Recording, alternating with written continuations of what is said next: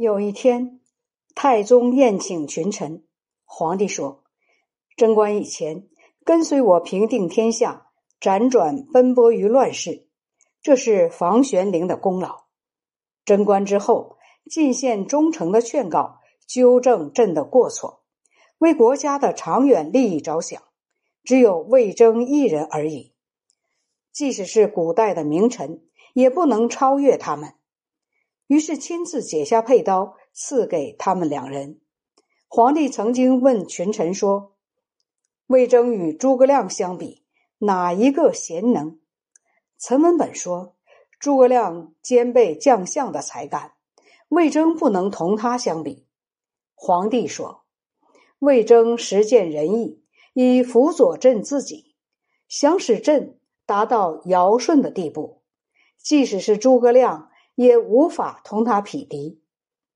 当时进献密封奏章的人很多，有的不切合世事，皇帝厌烦，想加以贬斥。魏征说：“古时尧设立诽谤之目，想知道自己的过错。密封的奏章就是古时立谤目制度的遗留吧？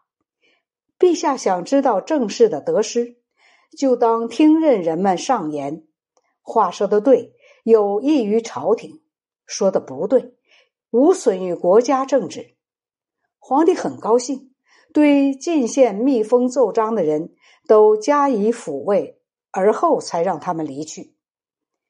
贞观十三年，突厥人阿史那结社帅在京师作乱，云阳的石头自己燃烧。自去年冬天。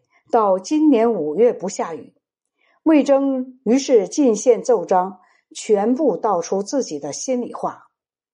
他说：“臣在皇宫的帷幕内侍奉陛下十余年，陛下答应臣实行仁义之道，保持它不丧失，节俭朴素始终不变。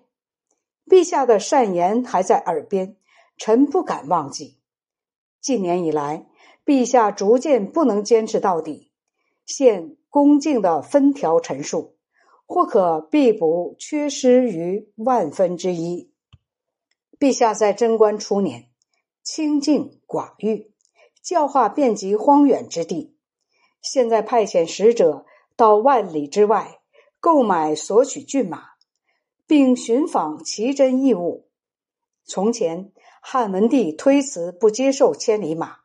晋武帝烧毁用雉鸡头羽制成的球，陛下平时议论自己远比于尧舜，现在所作所为却要处于汉文帝、晋武帝之下吗？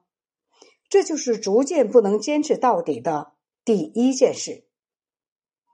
子贡问治理百姓的事，孔子说：“多么危险呐！就像用朽烂的缰绳。”去驾驭马车上的六匹马，子贡说：“为什么这样害怕呢？”孔子回答说：“不用道去引导百姓，百姓就会成为我的仇敌，怎么能不害怕呢？”陛下在贞观初年救助百姓的劳苦，爱护他们如同自己的儿子一般，不轻易经营建造宫室。近来。既奢侈放纵，就想使用民力，于是说百姓无事容易傲慢，让他们服劳役就容易使唤。自古以来，不曾有百姓安乐而导致国家倾覆败亡的，哪有预先害怕他们傲慢而要他们服劳役的呢？这就是逐渐不能坚持到底的第二件事。陛下在贞观初年。亦使自己以利于他人，近来则纵欲而劳民。虽然嘴里不停的说着忧民的话，而心里实际关切的是使自身快乐的事，不考虑修筑建造的事，就说不做这些事不利于我的身体。按人的常情推论，这样说还有谁敢再争辩呢？这就是。逐渐不能坚持到底的第三件事，在贞观初年，陛下亲近君子，排斥小人；近来则亵渎小人，敬重君子。敬重君子是对他们敬而远之，亵渎小人是对他们亲近宠幸。亲近小人就不能看到他们的非，疏远君子就不能看到他们的事，不能看到他们的事，那么就会不等有嫌隙而自然疏远；不能看到他们的非，那么过一定的时候就会自然亲昵。对小人亲昵，对君子疏远，而想达到政治清明，臣没有听说过。这就是逐渐不能坚持到底的第四件事。在贞观初年，陛下不看重奇异的物品，不做无益的事情；而现在，各种稀有难得的物品纷杂繁多，一齐送进皇宫。各种陛下赏玩嗜好之物的制作没有停止的时候。上级奢侈糜烂，而希望下级朴素。劳役广泛而盼望农业兴盛是不可能的，这就是逐渐不能坚持到底的第五件事。